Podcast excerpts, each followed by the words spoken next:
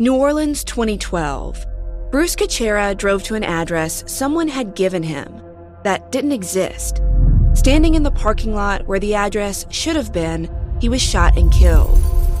Questions around his murder have been met with silence. But this story is about more than violent crime. It's about motive and a series of events that have never been fully investigated until now. Binge Counterclock, Season 5.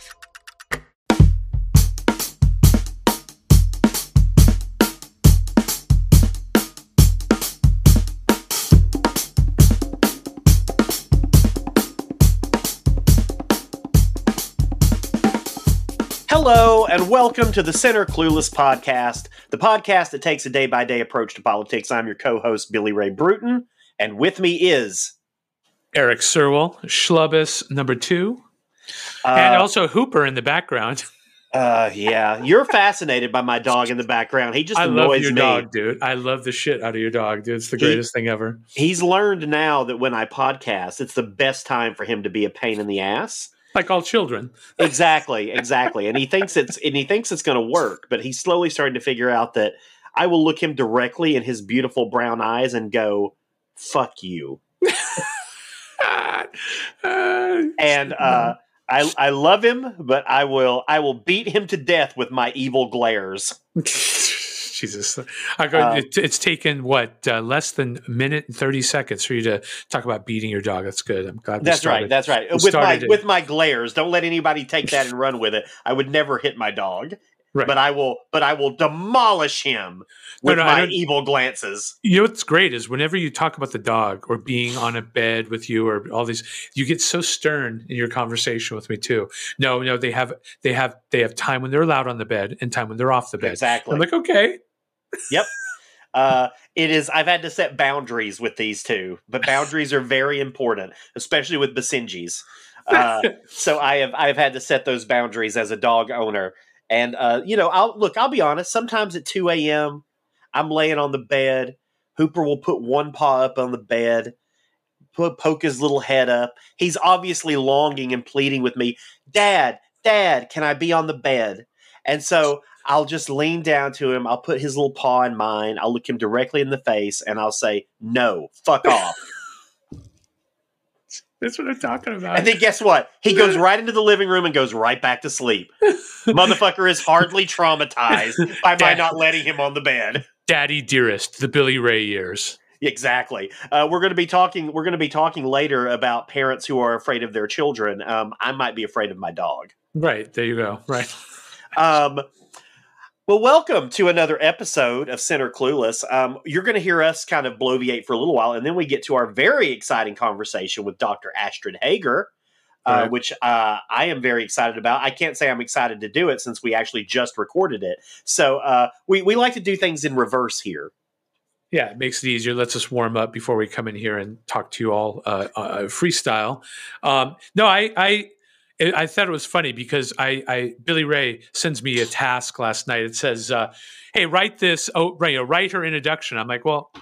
So then I had Chat GPT write the introduction. Then I rewrote it, and then I asked Chat GPT to clean up what I rewrote, and that's what you picked for me to use today, which I thought was hilarious. There's Look. my new my new writing flow is Chat GPT rewrite, and then it's, summarize with Chat GPT. I've become already addicted it's funny that you say that because about a week ago, I sent uh, the president of our board. I sent him a very like immediate message because I was working on a grant. They had changed some of the requirements, and I realized that I needed a strategic plan that had been approved by the board. Right. And so I, I emailed our, our president. President, I need this, and I need this by end of the day today. So what does he use? He uses Chat GPT. he creates this strategic plan. I can't believe I'm saying this out loud. Uh, right. And uh, and he sends it to me, and I'm like, you know, I mean, I had to make a lot of tweaks to it, sure. but I was like, it's pretty damn good. It's a pretty right. damn good strategic right. plan. Right. Like, I mean, and, and so here's the question: Does it really matter in cases like this? I don't think it matters, and it's just interesting because it the information that I imparted about Dr. Heger later when we speak to her, um, it was accurate. It was accurate. Yeah. It was clear. I checked it, right? Like I checked Yep. some of the facts that it had said, and I and I went ahead and, like I said, added some that I knew. But man, it it it it really, if the game of writing is to communicate to other human beings, I don't see a single problem with it. There are times where creativity is going to matter more, like in a novel or in a, or in a story or in a poem. Okay, I get it, right? Because you know, poems aren't even when you when you write a poem, you're trying to get at an emotional response, not necessarily a cognitive response. So there may be some difference. But man, if I'm writing IT policy or if we're writing a strategic plan and the and the data is correct, wouldn't we want it to be the cleanest, simplest English or language, whatever it is, possible? Of course. So I don't I'm starting to already feel more and more comfortable with the chat GPT reality because why not? So, so basically, what we've learned today is that Erik is officially part of Skynet. Oh, yeah. No, I oh, and yeah. we're all fucked. when it comes to the AI conversation, I am pro AI. To be clear, I'm pro LLM, okay? Because AI, and we don't, we're not going to go too far down this road. AI is so it. People are humanizing. They're they're they're anthropomorphizing AI. Motherfuckers say it hallucinates. No, it's buggy, and it gives you the wrong answer once That's not a hallucination. You hallucinate. Stop. It's like people turning their dogs into people. It's ridiculous. It's just, or, or into a movie. Like my life's a movie. Look, we're all about to join this great dystopian cyber. No, you're not. It's an LLM. It has, it's buggy. What it actually does is what you and I discussed now. Helps us work better, quicker, faster, just like technology, gen, technology generally does. So- I think I think you're going to have an AI episode in the future very soon because this is going to be an area where Erik and I are going to probably uh, oh yeah, I, I, let, we're gonna we're gonna away. butt some heads on this one. I think this is a whole episode coming up. I think we've got to we've got to knock that because you know we don't want to just always be jovial and pleasant with you. We want to we want to tear each other down, destroy one another, and then come Right, back the next week and just be fine. Um, but I am I am excited right now to unveil what is going to be a new mini segment on this podcast. And Erik hasn't seen the graphic yet, so I Oh, hope no. Erik enjoys it as I throw Wait, it up. here we go. And it's it's something that we're calling cancel corner. This is this is going to be a segment at the beginning of every episode where we talk about who is being canceled on the left and who is being canceled on the right and why. And I'm very proud of that graphic that I threw together in about three seconds. right. Um, let's start out with our friends on the right, who are, and this takes actually a lot of brain power to actually make this make sense. Because if you'll remember, s- several times over the last decade or so, the left has been boycotting Chick fil A. Uh, they've boycotted them because you know they are a conservative uh, Right. company because they're uh, the the founder of that company has donated money to anti-LGBTQ plus causes. Hasn't he also said anti-gay shit too? Oh yes, they he is very much a a, ev- evangelic Christian, like exactly the way you think would one would be. Right. And so, after the last blow up with Chick fil A, they decided to hire a DEI person, you know, for diversity, equity, and inclusion. Yes. And they hired someone who had actually worked for the company for 16 years, has only worked in this position for the last three years. And how this all started is because some asshat right winger who I I know of his name but don't know him particularly well. His name is um uh Mannarino, Joey Mannarino okay, I never heard went that name. online and basically was asking people why they weren't boycotting Chick fil A because of its DEI efforts. And now you've got all these right wingers and all these MAGA Republicans and all of these, you know, just asshats going and now boycotting Chick fil A because they are trying to do better with diversity and inclusion. Got it. So, so it's like, and let's be clear, they are a conservative company. Right. The only reason they even did these DEI efforts is probably for the optics. So it looks like they're actually that's my guess. They may there it may not be in bad faith and if if it's not I apologize, but it seems like it was a direct response to the uh, reaction they were getting to the left from the left. And now you know, and I'm uh, hardly, you know, we certainly don't need to spend the whole episode, you know, defending Chick-fil-A. Um and I've I've been very clear since the any of this began a decade or so ago, which is like, you know, every, I could probably pick up any item off my desk. I could put pick up, and you're going to be like, why do you have these weird items just laying around your desk? I could pick up my degree, uh, uh, underarm. What do you even call it? Deodorant. Deodorant. I could, I could pick that. You can tell I never never use it. I could pick up that. I can pick up my Android. I can pick up this mug and wonder where it was. Like, there's no product here that probably doesn't have some disturbing opinions. Sure. Right. Like everyone Right. has them. And, Absolutely. and so, I, am I going to stop enjoying a Chick Fil A sandwich because they happen to give? No, I'm no, and sorry. I, I had a lot. I'm a lot of friends were like, any self-respecting gay person that eats Chick Fil A. I'm like, well, Well, I'm a self-respecting gay person, know. and I am a gay person who champions queer rights and who. But you know what? I, I'm not going to give up my Chick Fil A. I don't know. I, I don't. I don't know that that does. A. I don't think it does any good whatsoever. It's just virtue signaling. It makes people Right. feel better about. Oh well, I gave up Chick Fil A, so that means that I care about the cause. Like, how about you spend 80 hours a week, like I do, actually working towards queer rights and Right. queer equity Right, and right. why don't you do that work yeah, yeah. and then you don't tell me that I don't get a say in the matter because I eat a chicken a, a fucking chicken sandwich once a month. Yeah, it's it's been a you what it is. is It's what it is is that people want to be able to take power external to the existing power structures within society as it stands. So financially, that's always been you know boycotting. This isn't new to boycott, right? No, not but it's absolutely been more weaponized because of social media and because of the immediacy of news and all of that. It really has become a tool. And in some cases, like in Harvey Weinstein's case, getting canceled was appropriate. And he's now been criminally charged and, and, and convicted and is a person that deserved that. There are other people. Like what was the, the the what was the comedian and sorry what was his name uh, where- Ansari. Yeah. yeah. And a, a chick had a bad date with them. He Yeah. looked awkward. And he went through a cancel structure. I'm like, Yeah.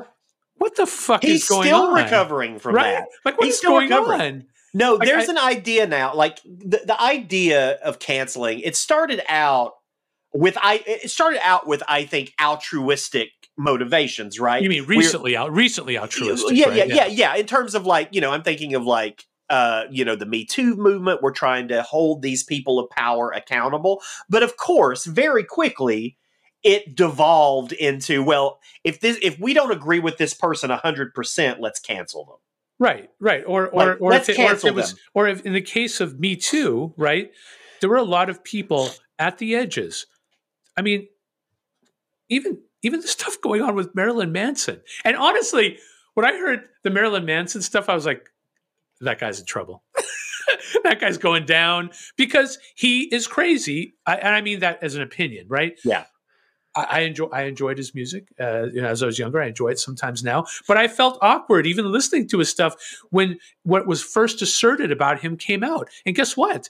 It's all falling apart. Yeah. It's completely falling apart. And you got to be like, hold on. And then when you find out that like it was engineered in the case of, and by the way, I'm, I'm talking on a hand here. I could be slightly wrong with what I'm about to say. Please let me know. Um, but that it was an ex girlfriend and her now girlfriend that had engineered so many of the charges against him. And so what it was is something that was a legitimate tool that was used against Weinstein as an example. And there were others where it was legitimate. Stuff that went on at Activision is immediately Yeah, yeah. like, wow, man, just like crazy stuff that went on.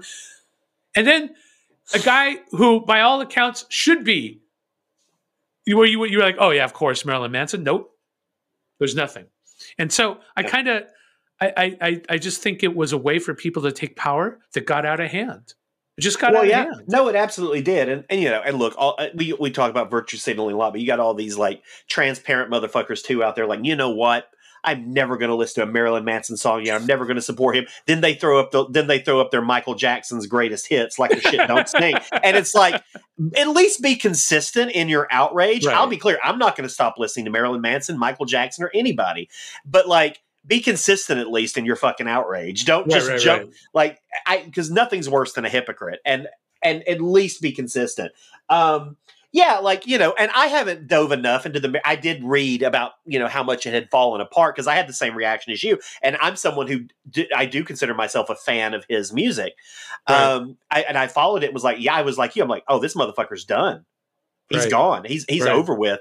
But now you read more and more, and it's like you know, maybe not. Like we we have to we have to accept if we if we can accept that le- we live in a world where there is a power where there is a distorted power balance and where people in power can take advantage of people who are not in power. We also have to live in a world where people who are not in power might go out of their way to take down someone who is in power for Right. whatever fucking reason Right, right, right. both of yeah. those worlds have to exist at the same time and we have to pay enough attention to both of those worlds like we have to treat if someone comes forward and saying that they're the victim of abuse we have to treat that seriously we Sure. need to investigate that Right. but at the moment that we realize it's bullshit we need to do a far better job of being like oh by the way that was bullshit Yeah, but the problem is, is that, and this this goes to actually several things we're talking about today. I think part of the problem is, is that because of the polarization that is, again comes with social media, comes with the current news cycle and how it works, people don't want to hear about stuff when it doesn't meet their current political or social standing. Like there's still people claiming that what's going on with, with what's going on with uh, you know with with Marilyn Manson that he actually is still guilty and you're like no like there's no guilt and it and it's slowly falling apart. Maybe some of these other things will stick. It doesn't look like it's going to. And why is it now that we're going to go ahead and continue to try to cancel him?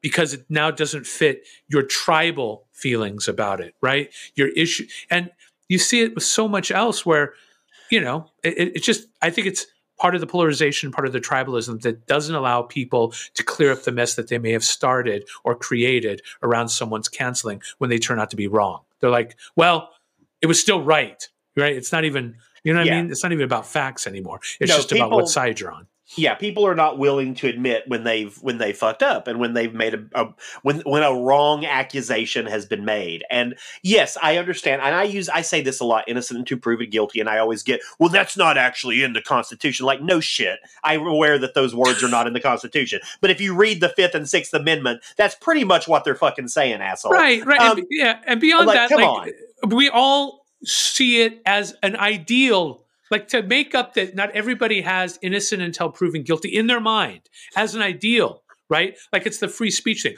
Well, I'm not saying government should stop speech. I'm just saying that we should use. No, you're still trying to suppress speech. Stop.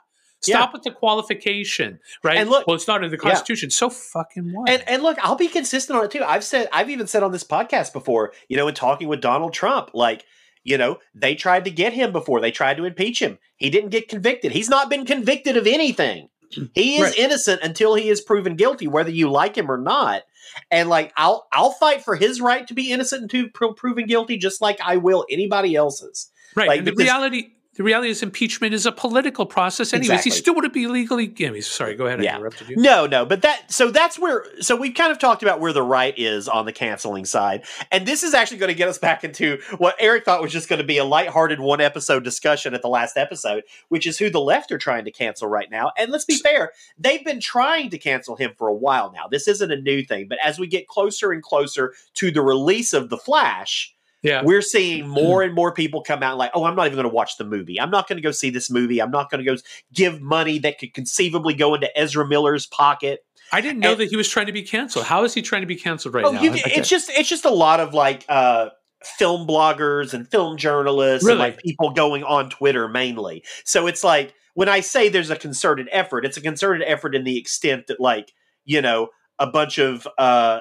a bunch of like hyper woke leftist Twitter film fans are going at them. But um, but I read I, I was reading someone that I follow on Twitter earlier today, and they were and this is someone who I follow regularly and whose whose work I respect. And I read them, and they were like, and they were generally like, well, I've just come to the conclusion that. I, I get to not stress out now because there's no reason for me to go see this movie. There's no reason for me to support him and and give them or excuse me them and give them money or blah blah blah. And I'm like, they're right. Like there's no impetus on them to necessarily do that.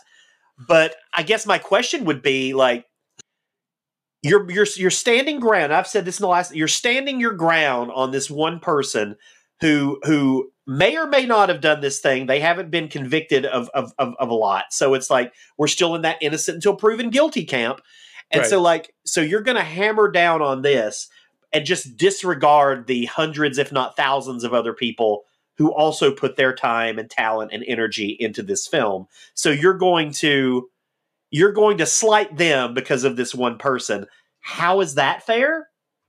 Right. It's not, Not fair. sure- It's not fair. No, it's not fair. And what's funny is, is he's getting the full support of, you know, the director and producer. Was it the Yeah. the, the Muschiettis? Oh yeah, yeah. They're- They've come out and supporting strong them. supported Yeah. them. Yeah. saying he's going to do the sequel if there is one. All of that. So, I mean, and you know what? To be fair, I, I, I honestly probably wasn't going to watch The Flash just because I'm a Marvel guy, right? Not that I, Yeah.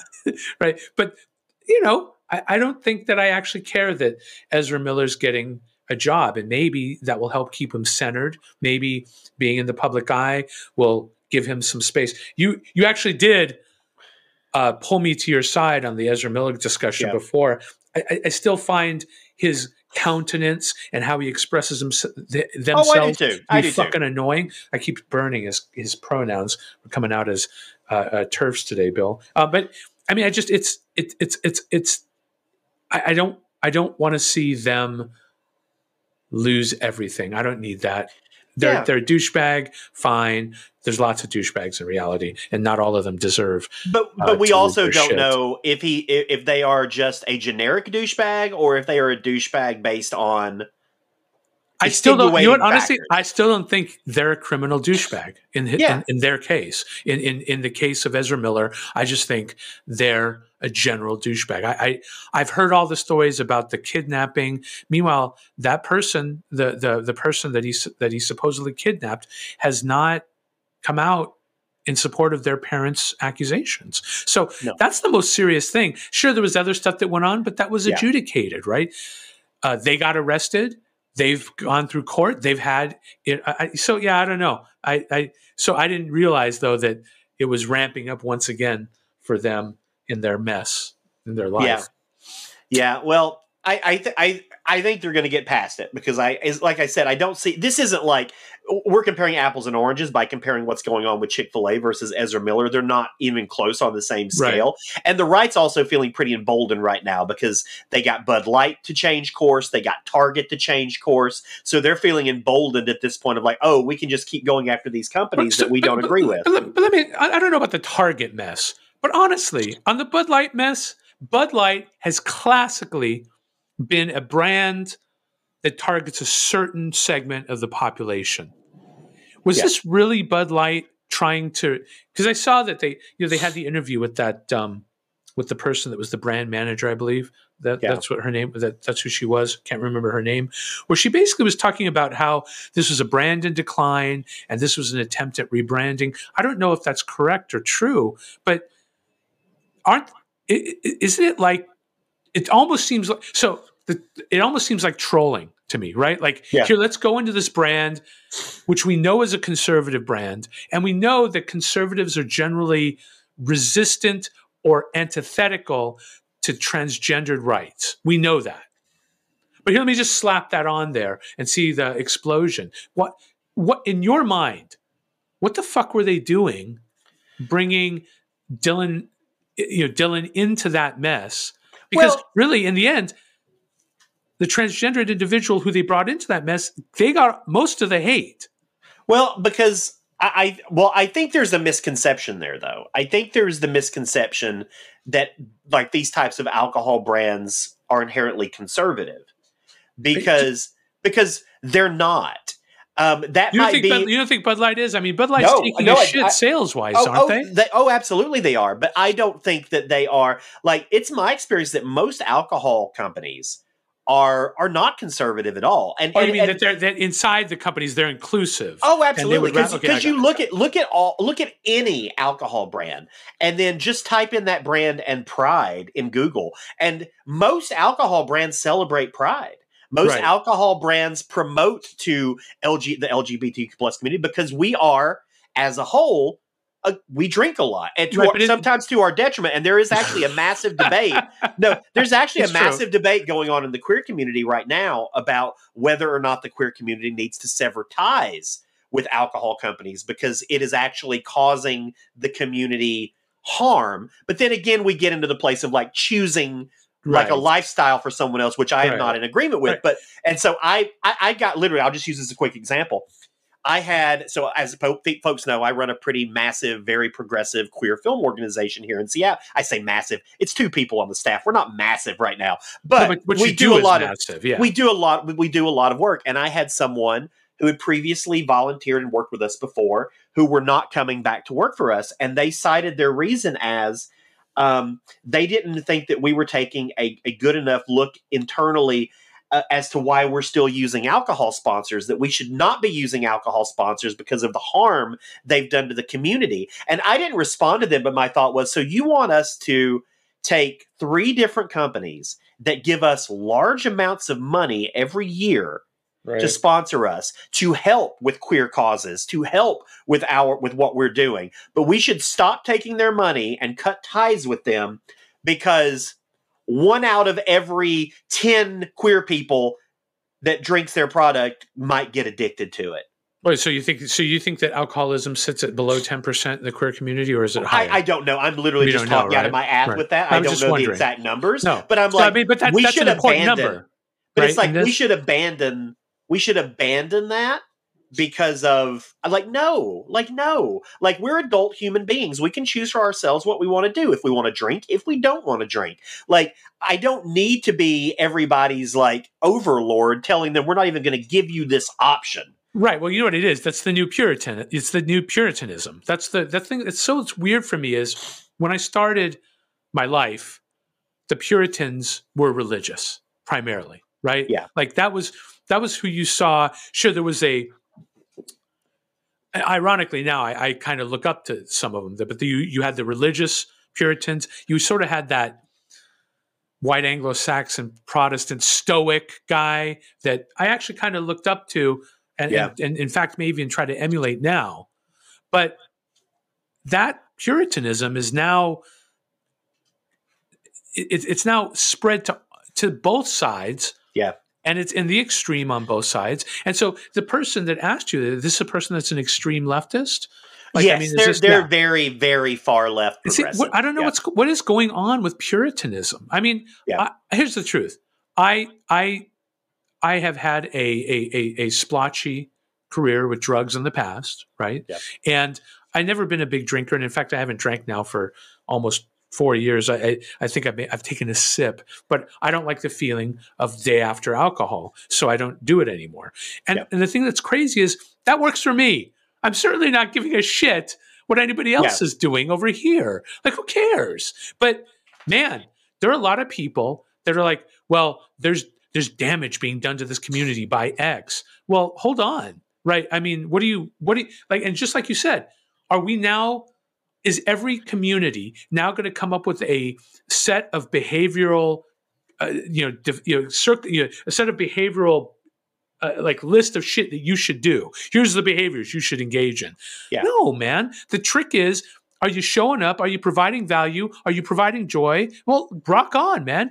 Are you getting drunk every night? Fine. If that works for you. I know that that doesn't work for people in the long term, but yeah how many people do I know now that get that, that get drunk or high or something every day? There's Yeah. quite a few. And guess what? So what? Well, yeah, and look, and we're going to have a conversation later with Dr. Heger, Heger about fetal alcohol spectrum disorder, and Right. so like, and how does that play in? Well, in those situations, you're not just you're not just drinking for you, right? You're drinking for Right. you and some and another entity, another Right. creature, and Sure. so like, and so. That's different, right? As Well, yeah, long as what you're doing is not putting someone else in danger, Right. do whatever you want to do. Right. But even that, if you think about it, I'm going to make it even weirder, but here we go. Even that, look, no judgment. But if you drink too much when you're pregnant, your kid's going to be broken. That's it. Like as a reality. You right, let's take the moral judgment Yeah. completely out of it. Even then, most parents would be like, "Oh shit, I don't want to do that. I don't want to Yeah. damage my child, so I won't do that pro- that that thing. I won't I won't take that action." Yeah. But the the puritanism I see, it it pretends to talk about effects, but what it's really doing is governing behavior, Absolutely. controlling behavior. It's really to me another authoritarian expression, and it's very odd to me, honestly. No, I, I absolutely agree. Oh, look, we're in agreement. How shocking. Um, Shit. so, you know, moving on from Cancel Corner, um, I think that was a very productive first uh, installment of Cancel Corner. And just Right. for folks who didn't get a chance to see it, there it is. Look at those! look at those! Look at those canceled faces. Um, so a lot's gone on in the past week, and um, and we've intentionally actually changed the way that we record, so we're actually a little Right. more a little more prescient in what we're talking about. I realized that there was about a, a week long lag in the Well, topics we were we were about. always a week behind. Yeah, and I was, was I was actually going to talk to you about it, and then you just fixed it. I'm like, okay, Yeah, because I was great on one, minds think alike. because on one hand it's great to be able to be a week ahead of recording, but on the other hand you lose out on the relevance of what you're talking about. Right. So so a lot's been happening lately. Um, you know, the, I'll, I'll start with this because I just read today. Uh, I, for folks out there who watch Meet the Press, uh, Chuck Todd is leaving Meet the Press uh, after um, quite a quite a while now that he's been hosting that show. Um, and I'm seeing all these people celebrate it. My, my response to it is good fucking riddance. Why do you not um, like Chuck Todd? I, I knew that I, I wasn't. I see what's funny is I didn't know if you were a, one of the Chuck Todd haters. Oh, I'm a Chuck Todd hater, and I'll say this. And so Why? much of the reason that I'm a Chuck Todd hater probably has very little to do with Chuck Todd. Even though I don't think he's a particularly insightful interviewer, I don't think that he's good about asking the really tough questions. But the big reason is he's not Tim Russert. like, I think Tim Russert was the best to ever do it. I think since he passed away, we have been Right. missing that level of like journalistic integrity. And um, I just don't know. David Gregory didn't do it for me. Uh, and Chuck Todd didn't do it for me, and now Yeah. and now we're moving on. It's uh, Kristen Welker is taking over. I'll be interested to see how that goes. But if she's not prepared to like go deeper than Chuck Todd, it's going to be the same old shit. Well, Chuck Todd always came off to me as like uh, dispassionate, and I know that that's weird as a person that you know I, I, I want people doing the news and doing those types of programs to to not let their passion overwhelm them. But I I often felt like. I, I didn't feel like he was being authentic about how he really felt. I, I Yeah. know that sounds weird, but and maybe that's not true. But I just never got it from him. I always like I could never watch that program, honestly, not with him doing it. No, I, I couldn't either. And I used to watch it every week when when Russert hosted, and, and Right. I even and I even watched it some into the David Gregory sort of period. But um, no, I just I'm like, you know, T- Chuck Todd probably a brilliant guy, probably a super nice guy, but I don't think Meet the Press is was the right fit for him. And so I'm interested to see it hopefully go in a different direction because I I just I go on these benders. Usually I'm very stoned when I go on them. Um, but I go on these benders where I'll just watch like old political interviews from the 60s and 70s Right. and it's just shocking the level of intelligence that used to go into any political discussion. I'm talking about whether it's firing line or Dick Cavett or anything like that. You hear these people having these very intellectual conversations that are also they make sense. Like any regular person listening can understand what they're talking about right. and right. like we've lost that like now people are just playing to the lowest common denominator they're dumbing everything down like we go from someone like i've said it before on twitter we go from someone like william buckley to someone like marjorie taylor greene and Right. it seems like i don't i don't know it's like going it's just ridiculous and and chuck todd kind of has fallen into that for me where it was like can't you do better than this? You've got one of the best platforms in politics. Can't you do better than this? Yeah, but the problem is even look. Here's what's interesting: like a guy like Buckley would get on there and actually be accountable for what he was saying. Right? Yes. He was willing to back up what he was saying right there. Yeah. Um, even you know what's funny is I, I kind of felt like, and I'm wrong. I'm going to tell you I'm wrong, but I thought Mehdi Hasan. I thought he was going to be like a William Buckley type, but from the left. But honestly, in the end, he's punked out on stuff that he's claimed, and he stretched it right. Like the Yeah. like there was there, there's something that had to do with crime rates between whites and blacks, which I think is an odious discussion, anyways.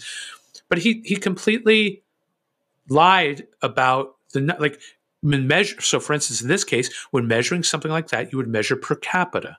That way, you can account for the difference in population. But instead, Yeah. he touted a rate of violence from whites that he then said was greater than the violence from blacks, but not on a per capita basis.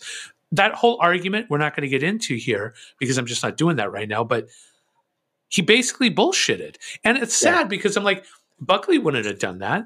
Buckley would have Buckley would have uh, would have bucked up, no pun intended there, and and and and and and dealt with it and had the conversation about it. We, in fact, you only saw Buckley fall apart once in that conversation with uh, what was his name, the writer, Oh, Gore Vidal. the Gore Vidal conversation, where he th- said he would knock him out.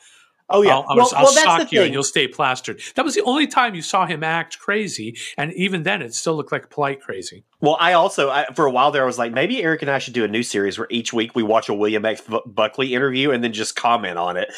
Because I'll be honest, I am I, I am like obviously I, I'm fascinated by William Bu- William F. Buckley because I mean I, I disagree with so much of what he disagrees with on a political spectrum, Right. but I have so much respect for someone who can go into a conversation with such confidence. And they have that confidence because they're very well educated on the topics. They, they're Right. w- educated enough where they can riff and they can improv and they can go down all of these tangential alleyways and still have that confidence because they've done their homework Yeah. and yeah. they're not intimidated by whoever is across the, the sea from them. They're not. And I look at the, what I consider to be the great debaters like William F. Buckley and Gore Vidal, and throw someone in that I also admire, like Christopher Hitchens. right. Like they had that ability to just eviscerate you no matter where you went.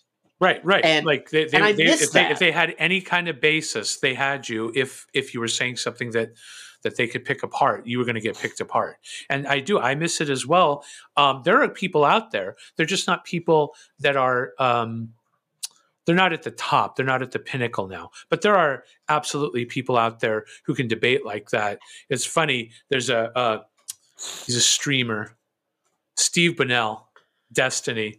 He's like he started playing video games. Like he was, a, he, this was a StarCraft guy, and Yeah. he's developed into a debater. I've watched him shut down people, fairly big names that won't even talk to him anymore, Yeah. right?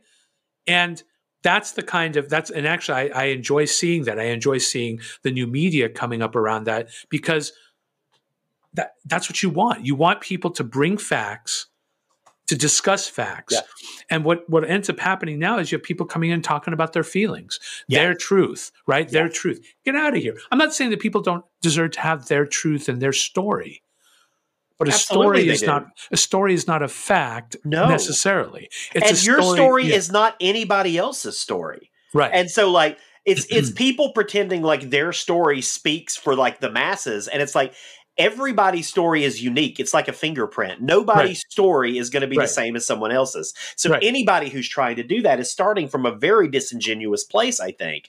And um yeah, I just I miss I miss the time of discourse and like and and because you know people are like yeah, but like they but people back then could go out and have a drink together. Do you think Gore Vidal and William F. Buckley went out for drinks regularly? they did not. Nope. They vehemently could not stand one another, Nope. but they still had enough respect for one another to be able to get into a forum where they could debate issues and go at each other. And um, yeah, I just I don't see that anymore. Like I, I just don't see it. And unfortunately, like most of what I consider to be like the very eloquent speakers right now are on the right. And Yeah. and they're not people I agree with at all. Like I don't agree with Jordan Peterson. I think he's kind of a schmuck. But you know what? He's really good in debates. He's a really good person. He's he's an intelligent person, whether you agree with him or not. And, a lot same of with people, a someone lot, like- of, a lot of people attack him as if he's being unintelligible, or you'll see people attack him for No. crying, stuff like that. And you're like, yo, man, uh, what about dealing with the substance of what he's saying? Yeah. Because You don't have to agree with him. I don't, but I right. can still at least appreciate how he's able to make a case and how he is able to formulate his ideas. right, And and that's what I miss is people who actually put more because you know most people who show who pop up on one of these quote unquote talk shows, they'll show up and probably have been debriefed by their people. They probably gotten the questions in advance. They know exactly right. what they're going to say. Like I miss like the Buckley firing line stuff where you realize when you're in there, these guests have no idea what they're going to be talking about. There's a really great episode with William F. Buckley and Muhammad Ali that comes across. It's it's right after Muhammad Ali has gone through all the legal stuff and right. has been banned from boxing, and it's a really amazing back and forth where you can tell Muhammad Ali has no clue what they're going to be talking about, but he's able to like carry that conversation like it's nothing. Like he can go down all these alleyways, and he did, and he did, and, he, and, and he does very it brilliantly, effect- very effectively made his point to someone. I think he made that in the conversation of, I believe, the same conversation uh, that you're thinking of, he effectively made his point to Buckley, right? Absolutely. Buckley didn't exactly, Buckley didn't dispute what he said. No, the fact that no. he may have opened Buckley's eyes. Yeah, and so I so long moral of the story. I miss that. Um, that's the moral of the story. But I do want to touch on a couple of other things uh, because something that did just happen recently was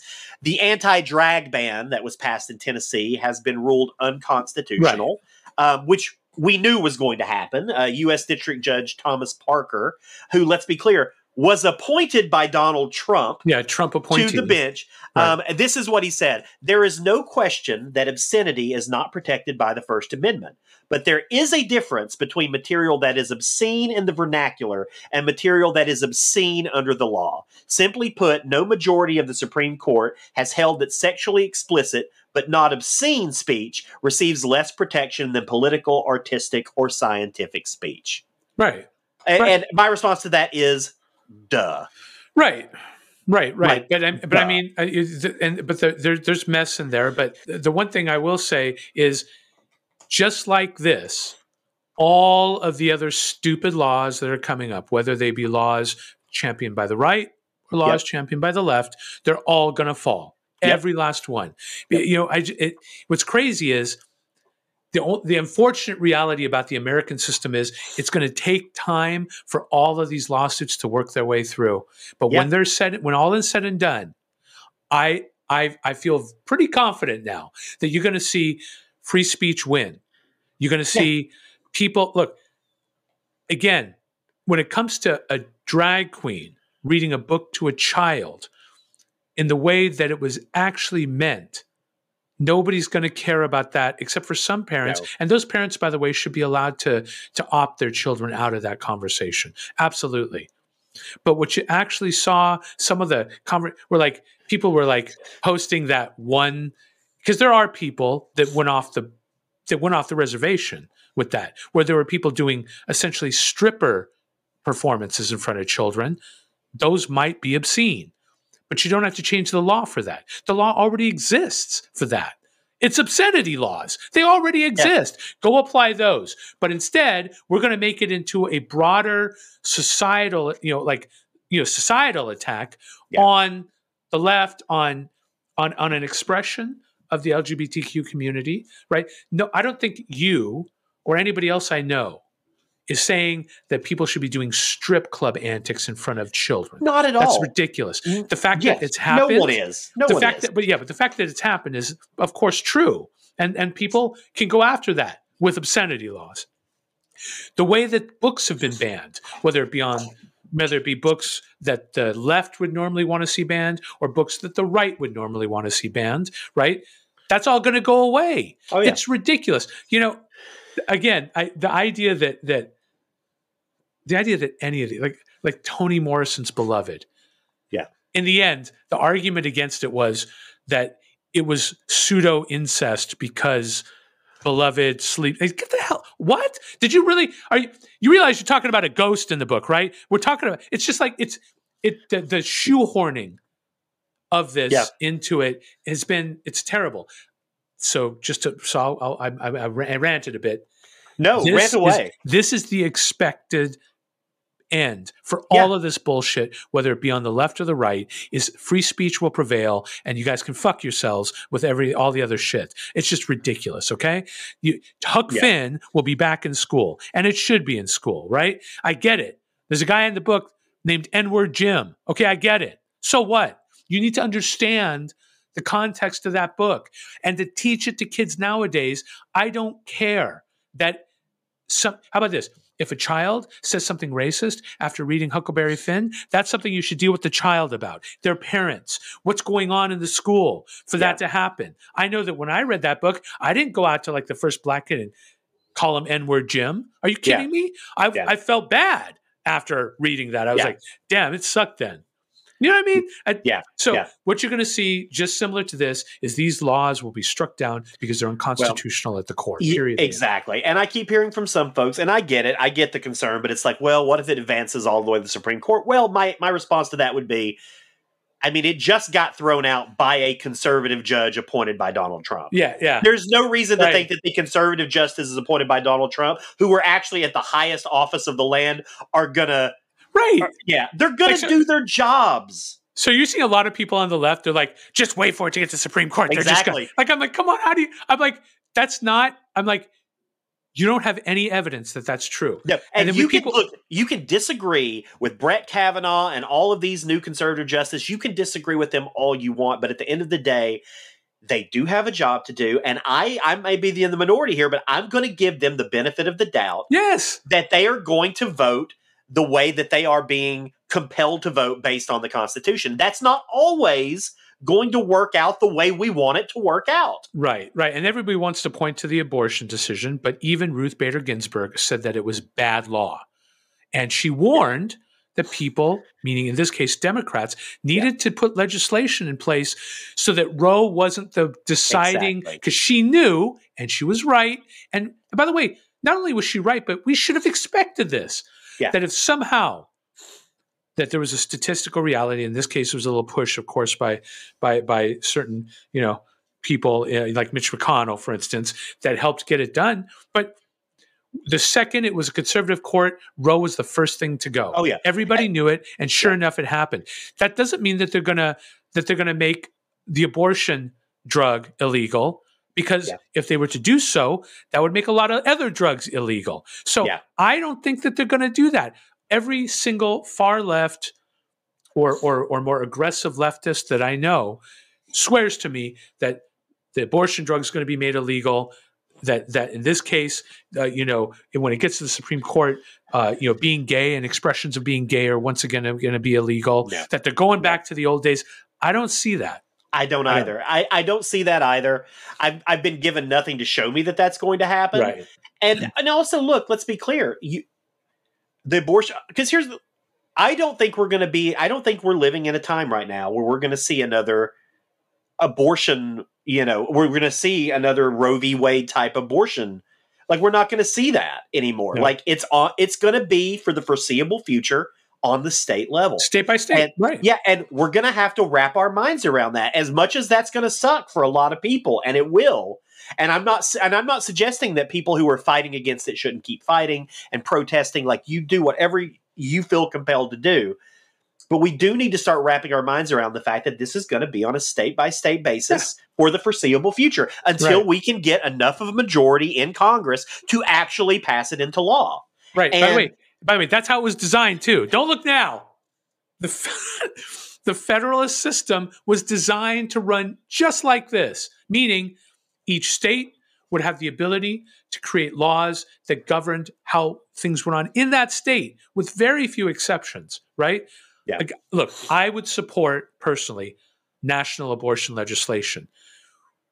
Yeah. The question, the thing that you got to ask yourself is, if you support it on one side, it's supportable on the other side. So, to be fair, maybe state by state works out in this single case. I don't know. We'll have to see. Yeah, I think we're going to see. I think we're going to see how it evolves over the next few years. I know everybody's still just in an uproar and, and scared because they don't know what's going to happen, and I understand that. I, I totally get that. And I, you know, I'm fortunately in one of the most progressive states in the country, so I know it's not something that people Right. in the state of Washington are going to have to worry about. Or- and or you know, you're in California. California, Yeah, exactly. But you know, thinking about someone in Arkansas or someone in South Carolina or someone like, yeah, it could be really horrific for them. And I think, um, but I think you know, again, though, we've got to start wrapping our minds around the reality of the situation. And the reality right now is it's going to be on a state by state basis. There are going to be a lot of people who suffer because of that.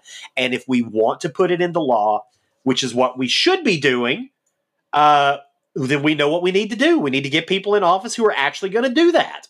Right. and you know and that's not going to happen in the next uh, in the immediate future it's going to be years before that's able to happen um, and then sort of the last thing i wanted to touch on i you know we we last week we talked a good while about the debt ceiling about whether or not we were going to reach an agreement and all of the bullshit that surrounded it well shocker and I say shocker as someone who was actually concerned this time. I was like, Right. if ever there was a time when we could default, it would be now. Of course, we came up with a last minute solution that now, you know, the writer's saying they've scored this big victory, but you actually read and it's like, well, we. Oh, well, Wait, hold don't- on a second. We, what's funny about this is this.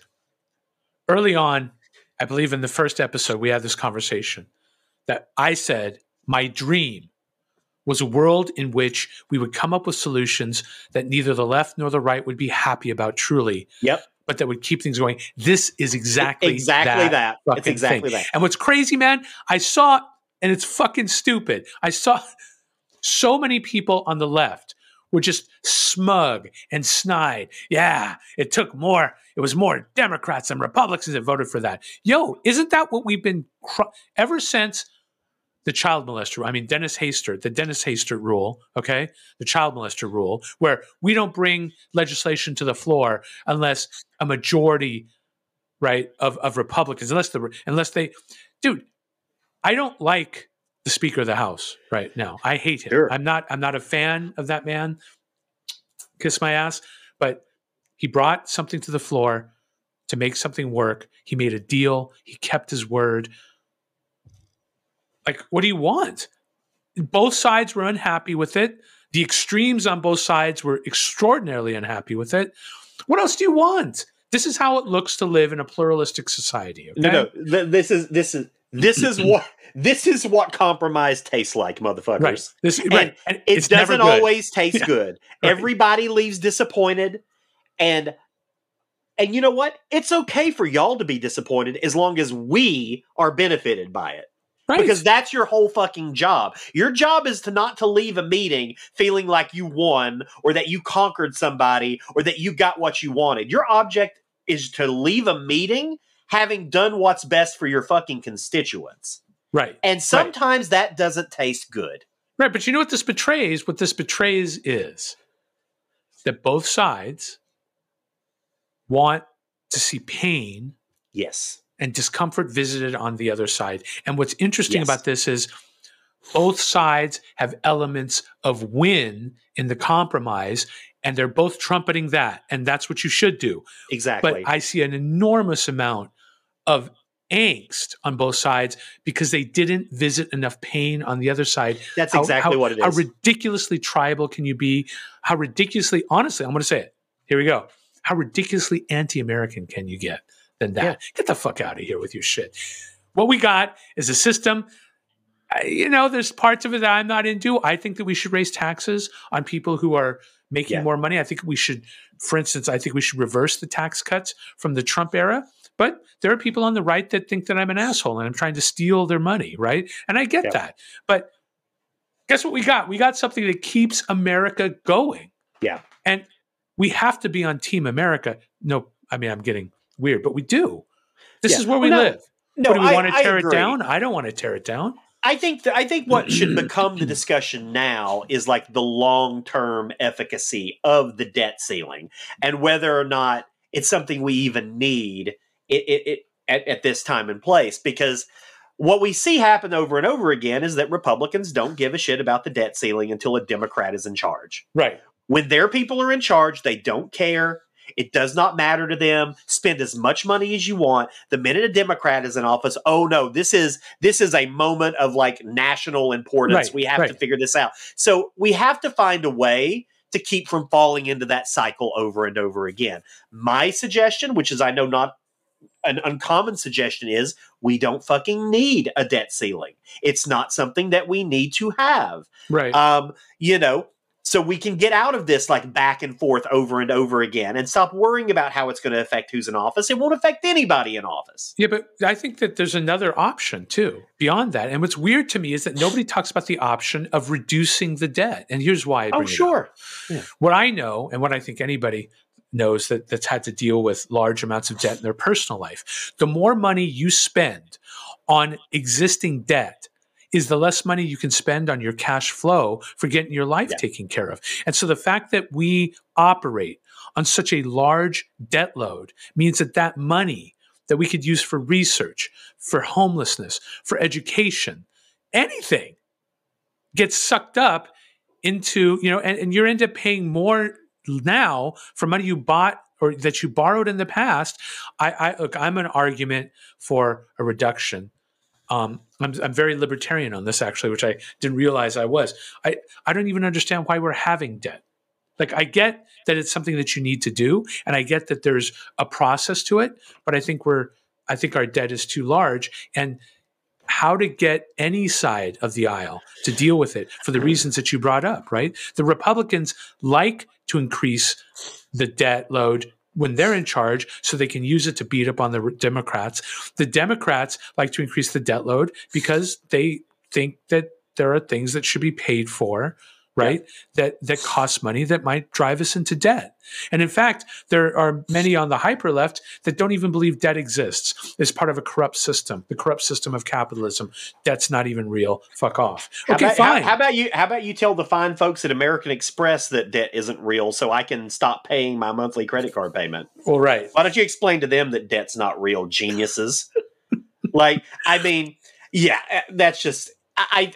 I actually I think this would lead into actually a future, a good future episode, not the debt conversation, because I was about to go down a tangent, but I don't want to because I think it's going to be too long winded. Sure. But I think I think one of the upcoming episodes will dive into uh, the U.S. and Ukraine. Oh yeah, absolutely. I think we that'll should. be a good first episode. But I think that's enough bloviating for this episode. Yep. Um, uh, up next, I'm very excited. You're going to be listening to our conversation with Dr. Astrid Heger, who runs a violence intervention program in Los Angeles, where Erik uh, currently serves as uh, IT Mac Daddy, and where I once served as assistant IT Mac Daddy. Yep, yep. The old days, the, the good old days the good old days, but a super amazing conversation. It's going to be the first in a series of conversations. We're going to start bringing Dr. Heger on monthly to talk about a wide range of issues that affect children. And basically, we're going to dive deep into why the U.S. doesn't give a fuck about kids anymore. no, I mean, it's good that we're getting her on, and it's good that we're giving her a space to talk. The, the talk ended up being excellent. And she look, she is a mover and a shaker in that space. Like, yeah. seriously, man, nobody nobody has done as much for as, as she's done even close. Like the amount of stuff that like that she's actually done it could be articles. It, it is there are articles yeah. where it's just her listing off the things that got done.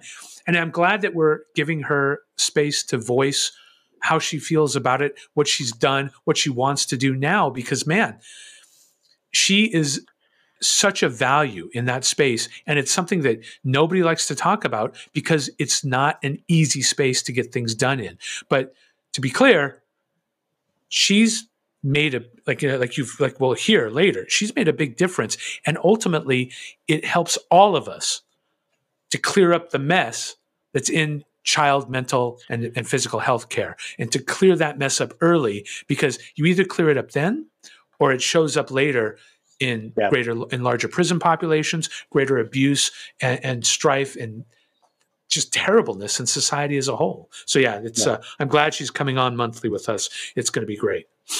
Well, we hope you enjoy that interview, and then we'll be back afterwards for some closing thoughts. So stick around for some uh, ad spots from some of the podcasts and some of the products that we enjoy, and then we will be right back. Streaming services got you down?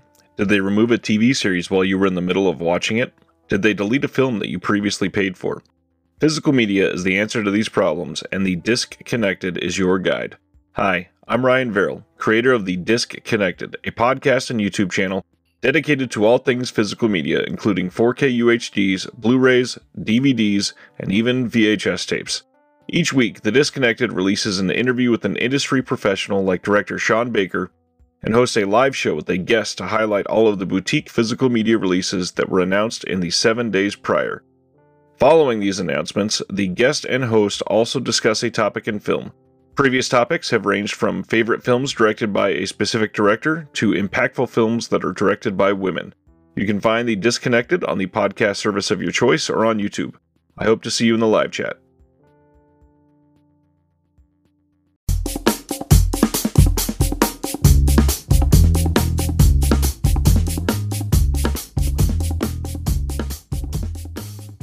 All right, our guest today is a global authority on child abuse and forensic pediatrics. She established the pioneering violence intervention program, originally known as the Center for the Vulnerable Child in the 1980s.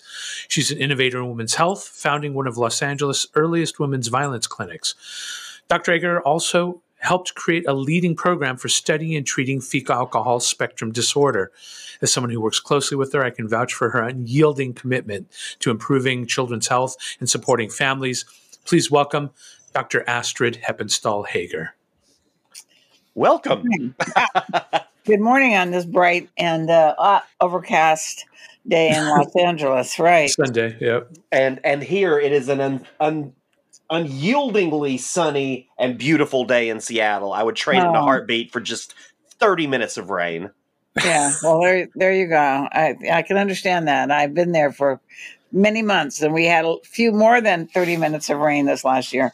Um, that was uh, very nice of you, Erik. I appreciate the introduction. I um, I certainly um, will tell you that any path that I walked in this, where I am now and what I want to advocate for and what I feel to be essential in protecting children started with my learning from my patients uh, and then from a system where you queried uh, where are the gaps? Like why are we not why are we not protecting kids? Are they valuable enough that we should protect them? Um, and i think that um, that's where i'd like to go today maybe and, and talk yeah. a little bit about why it's important and and uh, the you know pushing the hard button versus pushing the easy button. It's it's uh, it's always a hard button that ends up getting uh, the results um, and uh, again, uh, those of us who are in the field of child protection cannot do this any longer by ourselves. We live in a bureaucracy where children are are um, are maybe a luxury, uh, maybe certainly not important enough to invest in, and then if we as a society don't uh, invest, uh, I shudder to think of how much further down uh, the slide society can go. So um, I'm not sure exactly um, how how to start. I can talk a little bit about why I did what I did, and um, well, so I mean, yeah, th- that would help. But the reality is, even doing that opening, there was there's so much.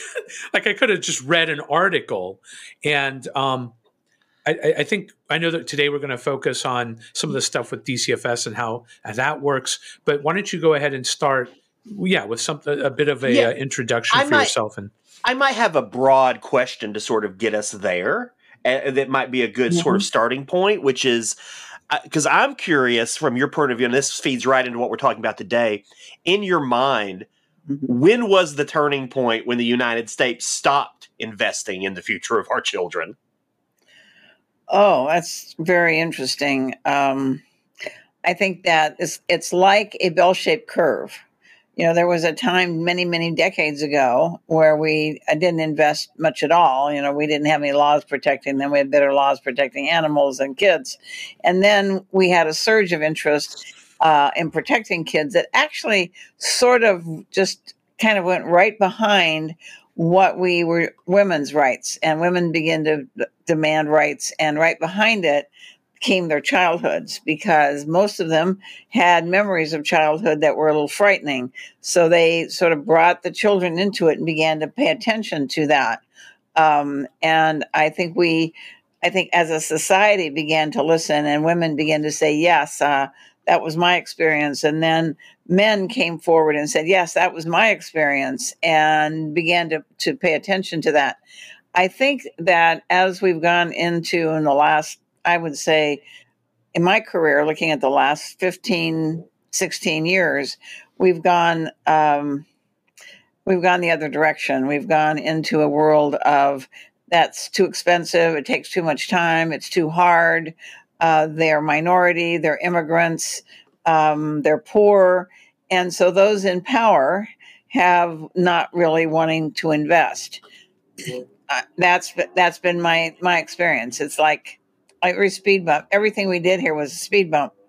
Interestingly enough, it's like you know when you when you are when you are living at home, there comes a time when you go out and say, "There's too many weeds in my yard; they're bothering me," and then Yeah. you begin to pull them. So now the kids that we ignored, uh, 15 began to ignore 15 years ago, are now at an age where they can cause havoc in our lives. So now we begin to see newspaper articles, certainly LA Times. We're going to talk more about that in the weeks to come.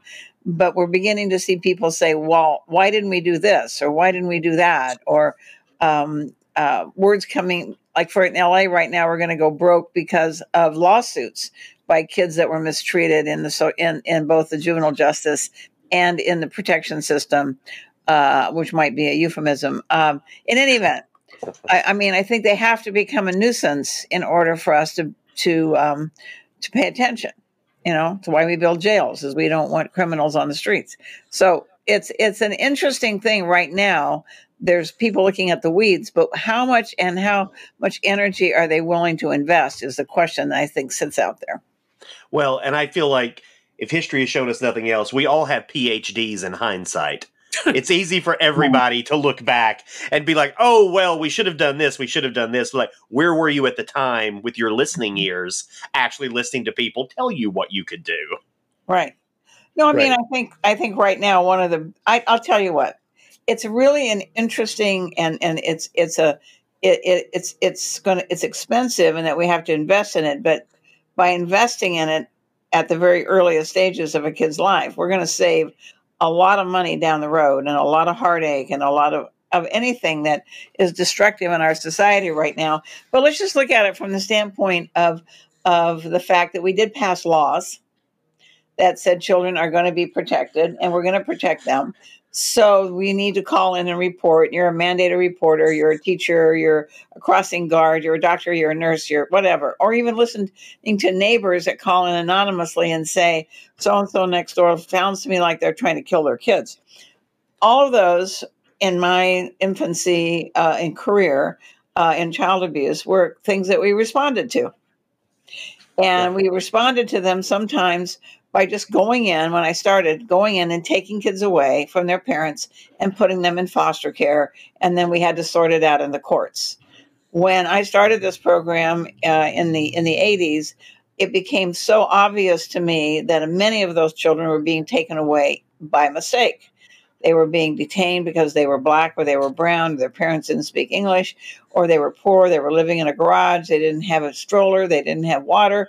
And it dawned on me that really my job was to see to it that we were appropriately looking at these kids and taking the kids into foster care that needed to go into foster care.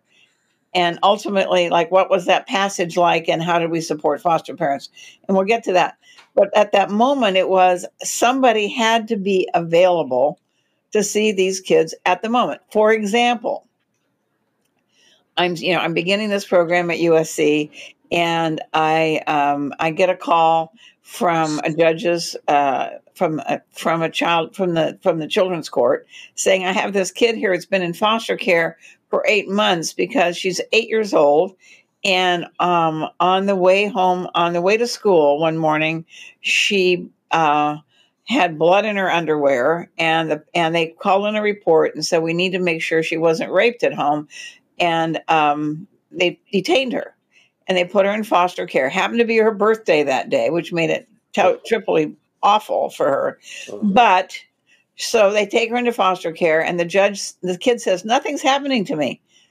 And she's, you know, seven, eight, eight years old. And so the judge calls me, and I'm the only one doing these exams, right? Mm-hmm. And so they bring her in, and nobody had done an exam on her or really consider it or took a good history. And she was a kid that started her periods early in life at eight years of age, and she'd been in foster care for eight months. So I decided, you know, it was like, we're not going to do that anymore. So if you don't know what you're doing, please call me and I'll be there. Well, I was by myself. Yeah. So it was like coming in at night or coming in on the weekends because I had three kids and I didn't want any child to be taken away from their parents by mistake. So, what I really learned, and the bottom line is one, that it, every child in which you suspect that they're at risk or being abused need an exam by somebody who's an expert and who goes in to see the child with the idea I'm going to make this normal if I can. I want the kid to stay home. So let's just leave it there. So you have somebody with presenting complaints, which is what doctors do all the time, et cetera. How about call from a neighbor or a call from a school teacher or somebody saying, you know, um, you know, John is Johnny's coming to school every day in the same dirty clothes. He's losing weight. He's sitting in the back of the room. He's not talking to anyone. And and what do you do with that kid? Do you just say, "Well, tough," you know, let him let him gut it through? How about if we use that as somebody putting their hand up, saying, "Whoa, look at me over here. I need help." Right. Yeah. You see what I'm saying? In other words, yeah. let's use that as a prevention key rather than saying we don't want to hear about it at all. Yeah, perhaps they don't need to be removed from their house. They just need some service and help with getting clothing and a place to live. Right. So, so, a, so that's the case so, management part of it. As, right. as you know, Erik, that's one of the things that we learned here. That we learned that in dealing in the in, in high risk kids or child abuse or sexual assault of children or whatever, by asking the child and asking the family, "How can we help you?" we are able to use our resources, and that's how we grew, and that's what we do. Our resources to help sustain the child and the family whenever possible. Right. So, to me, the movement right now is towards maybe we don't want to see it again. This is this bell-shaped curve where don't we're not going to take reports from teachers we're not going to take reports anonymous reports we're not going to take reports from neighbors basically we're just not going to take reports uh, and so we're going to go back to the dark ages of kids living there. Who cares about me? Like if I put my hand up at school and say I'm hungry, that's going to be neglected. Nobody's going to respond. I look at it differently. Yeah. Is this just is this just people trying to avoid work? Do you think, like not well, wanting to see it because of the hard work of actually helping a child, or? Well, you know, that's interesting. It's like it's like this um, this movement. The the government is too involved in your life. All right. Okay, now I, I'm an adult, and if I were at risk, I know that I could figure out how to find help, or you know, I have a voice, uh, and and maybe I need help with my voice, and that's true for people of all ages. But a child doesn't have a voice. Okay, the child really is is is invisible until they start preschool or school. I mean, we don't know what's going on with that child until somebody sees the kid, right? Yeah. Um, and uh, and so therefore you end up with with saying, why not use that opportunity to swoop into that household with a positive attitude of how do I help you, and um, and then doing what's needed and for that kid to be safe. To me, that's where society comes in. That's where we need to build villages in the community whereby the people that are living there are paying attention to the others around them and figuring out what they need. Um, I mean, I can give you an example. Uh, years ago, the Department of Children and Family Services, DCFS, brought a mother and three kids into my office. She was from um, Arkansas. She had gotten on a bus in Arkansas to come, to run away from home because she was being abused at her house. She was all of 16 years of age, and she got on a bus and she was coming to LA. She had no money. Um, she's sitting on the bus, and this lovely 46 year old Hispanic man who didn't speak English was sitting next to her and shared his lunch with her. And when she got off the bus, she had no place to go. He took her home, and they lived as, as common law husband and wife for five or six years before I saw them. They were reported because she has three kids, almost no language between them because English and, and Spanish. They had she had not been to the doctor with the kids. She didn't know how to do that. And she had three children and no stroller. And she needed to get to the to the store to buy food. And uh, so she took the baby put a, a, a, a soft tie around the ankle and tied him in the crib while she took the other two kids, two hands, two kids, so she could get across the street safely with the kids. Meanwhile, the child's screaming, DCFS is called, and they're going to take all three kids away. What would fix that for that mother? Several things. No more isolation, but how about a double stroller? Yeah. Instead of foster placement, all she needed was access to services, but right away she needed a double stroller. So my recommendation was, what are you doing? Right, right. Instead of making her wrong for it, just help her out. Yeah, I totally get So, it. so you know, Erik, that the the the, the motto at, at at at VIP is how can I help you? Whether it's kids coming in the door or whether it's foster parents coming back or whether it's the ongoing mental health services, the basement of this building is chock a block full of clothes and food and other things. Plus, we have a support group called Heart that raises money for us that helps us pay rent and utilities and and and basic needs. I, I mean, orthodonture, plastic surgery, all that stuff that goes with it, so that kids have a chance. It's it's not turning them away because it's neglect and somebody's poor. It's saying, "Oh, you're ringing my doorbell, and I'm going to answer the door and say." How can I be helpful? Rather than being uh, punitive.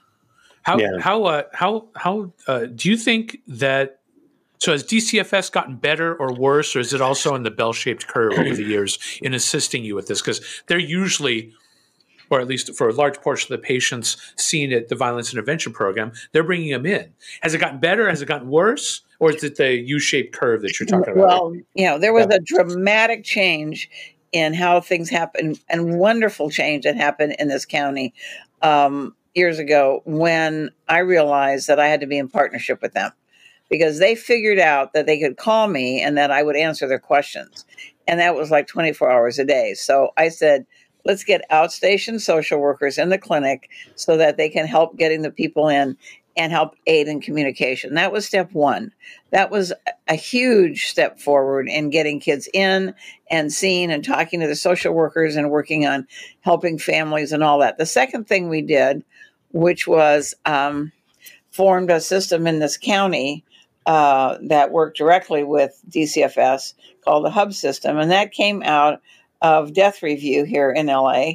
And uh, sadly, I used to be there every month for a death review of children who'd had untoward deaths, usually at the hand of a caretaker. And um, so I'm sitting there and uh, in this death review case, and they brought up the case of Lance Helms, who was two years old and killed by his dad, and his grandmother was in court almost every month with pictures of all the bruises and injuries that he had. And the judge kept sending him back to the father, and uh, the grandmother kept saying, uh, "He is going to kill this kid. Just leave him there. He'll kill him eventually." And that's what happened. And um, so I'm sitting there looking at this, and somebody said, Well, did somebody ask the judge?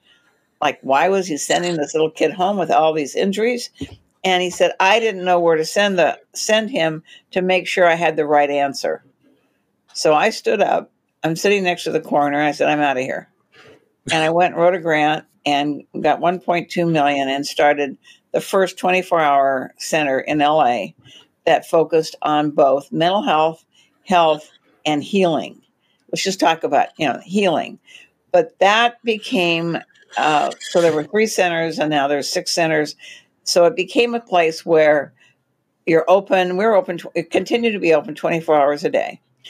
Always there's going to be an answer. Somebody with expertise is going to make an answer, and we're going to ask about mental health, and we're going to ask about how we can keep you safe.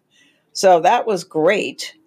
And then the lawyers for the county came to me and said, um, "You, thank you very much for doing that. We appreciate it. You need to be able to hold DCFS accountable for getting the kids in to be seen." So a couple, a, a family, two families had given VIP. Um, well, they eventually we got eight hundred thousand dollars, uh, and and when they uh, in their wills, and I used the money to build an electronic system to intake all of the referrals from DCFS. So we could monitor it. We knew exactly what happened, and no kid could slip through the cracks. But what happened was that that built this partnership with DCFS. But the fact is, the the, the fact of starting this ended uh, because now we knew where every kid was and knew every kid that was coming in, and that partnership was so strong was was so strong that we could uh, uh, guarantee that kids had access to the to a, to an assessment. Now that was great. That was the peak of this the bell shaped curve. Right. And now we have, you know, we found out that by doing that, we cut child deaths in the county of LA from the peak of, of about 60 per year at the hands of caretakers to less than five. So Right. it's an amazing, amazing impact by holding people accountable. Um, and uh, that that was was a phenomenal uh, moment in time to realize that, and it's to and it's effective. It's amazing. It co- improves communication. You know what happens. We can monitor people. That was great. Now that was the peak. Now you're coming down the other side where people are saying maybe we shouldn't get involved in people's lives. Right. Now, I don't want to be involved in your life, to be honest. I don't want to be the person that's taking your child away, but I want to be the person that says you need help. And if you need it, I'm not going to tell you how you live your life, but I'm going to insist that a community, again, this is a community, that the community gets involved in sustaining you. All right? I mean, it's hard to be a single mom with five kids and inadequate income um, you know, and and and be good at it. And a refrigerator that's broken, maybe you need some help. Yeah. I'm I'm curious because I think this ties in pretty directly to sort of the uh, the abortion uh, conversation that we're having on right now. Because I'm wondering, as abortion becomes more and more restricted across the country, how is that going to affect this area? Because I mean, you're obviously going to have a lot of parents without kid with kids that they probably didn't want or that they don't know what to do with. How is this going to feed into what you do and make it conceivably a lot more difficult? Well, it's a great question. I think the individuals that are going to be most impacted by all of this uh, anti-abortion, you don't have, you know, no personal choice, etc. The people who are going to be most affected are the poor. Yeah. Because those who have money can always figure out where to go, even if they had to go out of the country. So they're going to be affected the most. And without resources, it's like I mean, let's look at it this way. I'm, you know, I have three kids. I raised three. I always had respite care. I could always get somebody to come and help me. I, I, I you know, I, I was working nights. I had three kids when I was a resident. I mean, talk about being tired. You could be just worn out, but I always had resources to to make sure that I could take care of that. We're talking about in people who don't have the resources that are in poverty that do need our help and by making by, by saying you're going to have five kids instead of two because you're not going to have an option to say two's enough right uh, you can't even get you know i'm waiting for them to to ban uh, birth control they're Uh, trying- yeah, they're trying to. Right. I mean, like, so we we end up making the the worst possible situation for uh, the poor, and it's it's so what we what are we going to see is what we saw verse before Roe versus Wade is that we are going to end up having more and more kids being harmed um, out of sheer frustration. What causes people to act out? Not everything is a malicious. I'm planning on harming my child. It Right. is. I am irritated. I'm tired. I don't have food. I don't have a refrigerator, and and the kid gets hit. Yeah, it's So- just it's un, it's an unplanned response. It's just a it's a it's a breakdown, right. not it's not a, something it's, that's it's a, a yeah. break. It's a breakdown. So that that does concern me, along with everything having to do with the rights, women's rights, and abilities to achieve. What happens? What happens to to young kids in their teens that are raped and they end up? You're going to force them to have this baby. What what are you what are you doing? I mean, they have no future then. Their future's gone because if they're poor, nobody's going to help them go to school. Nobody's going to help them achieve. It, it, it's it's over for them. Um, you know, I've had pregnant kids in my clinic as young as ten, um, and uh, without a therapeutic abortion, they would uh, they would essentially have not survived. Yeah. Well, kind of kind of segueing a bit into sort of your work with FASD, uh, which is I know something that you've worked on pretty tirelessly mm-hmm. for a mm-hmm. long time. I'm curious, you know, I mean, even though FS, FASD is more common than something like autism, there are still weirdly, and I'm shocked by this, there are still evidently fringe deniers, like people out there who deny that this even exists or is an actual thing, which ties into what I was talking about earlier with, uh, you know, I had done some research into Lyme disease, which is another, you know, area where people just for some reason don't want to believe that it exists. And and I'm curious, hasn't that ship already sailed? Ha- isn't that science settled? well, Yes, I mean to individuals that are paying attention. Again, it goes back to what I said about child sex abuse. Um, was the idea you have to you have to know that it happens. You have to accept that it happens in order to make the diagnosis, and uh, making the diagnosis as you know. I mean, as recently as two weeks ago, I was told by one of the leaders in health services in LA, "Why make the diagnosis if you can't cure it?" You know, have, being born to a mom that drank in the first trimester, et cetera, of, of pregnancy uh, and caused, you know, whether it's a lot of alcohol causing severe brain damage or a smaller amount causing some brain damage, it does have an incredibly bad effect on the kids, on the infant's brain. And I didn't realize that. I, I knew what fetal alcohol syndrome was because I was a pediatrician, but I mean, I didn't realize how desperate it was until I started looking at all the kids that were failing foster care or foster care was failing them. And I realized that the majority of them had fetal alcohol spectrum disorder. They were on that that that that uh, that that um, shirt that curve, and that so many of them were the ones that were ending up in juvenile justice, which we'll talk about later, and uh, in foster care and on the streets. I mean, one probably one third to one half. I think it's probably higher. I think it's sixty percent, but of the people living on the streets of this country were born to moms that drank when they were pregnant. And they are also, uh, there's a great book out, and I'll have to send you that resource on this the killers that have going into schools and shooting elementary school kids. Fetal alcohol spectrum disorder. It, it causes a brain damage that basically is is irretrievable unless you start re-educating when they're little. And your question is, we ignore that. We don't want to talk about about alcohol effect because it's legal.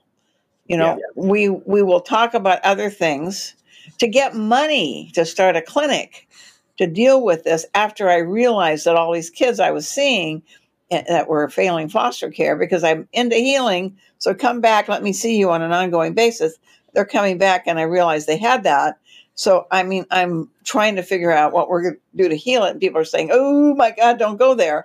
But it happened to me.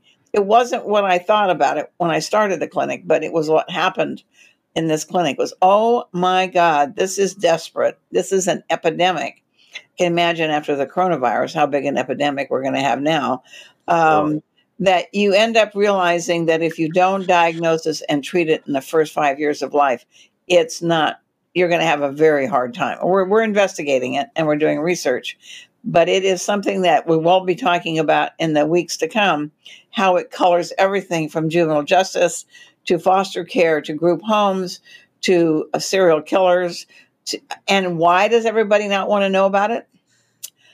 Very interesting. They because it is legal, so everybody can drink and let's say you have a nice middle class family, husband and wife are in a are in, and thinking about getting a divorce, having a huge big ongoing battle at home.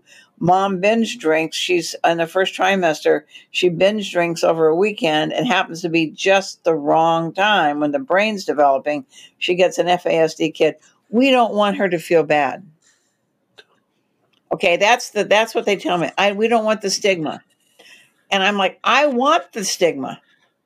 Right. That doesn't don't so one of the things that I, I know from having from working with you is that this often gets misdiagnosed as oppositional defiant disorder, really oh. bad kid.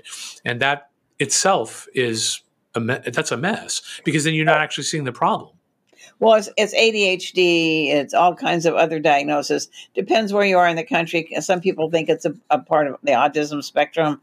No, it's FASD, and it causes mental uh, illness of such a profound degree that it's associated with acting out in a violent way, which is why it gets misdiagnosed as a defiant disorder because the kids are impossible. They set fires, they kill animals, they're dangerous. And, um, you know, so when you say we're going to close all of the all the, places that we put them and we're going to let the kids go into homes, I'm just kind of wondering how in the world we think that's going to work. I mean, how how do we guarantee somebody that they're going to be safe? Fetal alcohol spectrum disorder is no joke. I have a friend that ended up adopting two of them. The first one was severely affected, the second one less so. She ended up, I mean, I was telling her, You got a kid with FASD. Well, our therapists are telling us she was adopted. She's got attachment disorder. No, no, no. You, adopt, you adopted her at three days. She doesn't have an attachment disorder. She has FASD. Well, eventually, um, they had to put her in a lockdown in Wyoming because we don't lock anybody up in California. It's against the law. So they went to Wyoming, where she was eventually kicked out at age 18 for attacking uh, one of the um, one of the workers there. But in the interim, she would come home for the holidays, and a very affluent, very overachieving family. And uh, they would everybody in the family, except for this child, would sleep in the master bedroom with the parents with a door under the handle to get in there to keep the kid out because they were afraid she would kill them in the night. Yeah. I mean, the fact is, is yes, it is an incredible stigma that somebody drank and had had a child. If we don't recognize that, they continue to be a risk for themselves and to everybody else around them. Right. Yeah, I this whole like stigma conversation I just find to be so ridiculous. I mean, and we've had I, I, I obviously a totally different area, but I think back to like when the very first time I went to Germany on vacation, right? Mm-hmm. You know, what is it everybody thinks about Germany? Obviously, they think the Holocaust, they think World War II.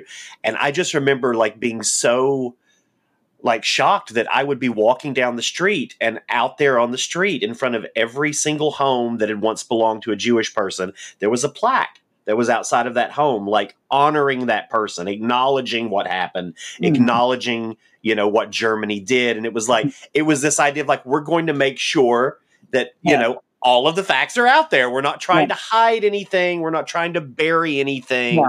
And like if, if that falls, it's like the whole stigma conversation. It's like yet no one wants to be no one wants to be told that they drank too much and irreparably harmed their child but what's the alternative? Like the alternative is terrifying.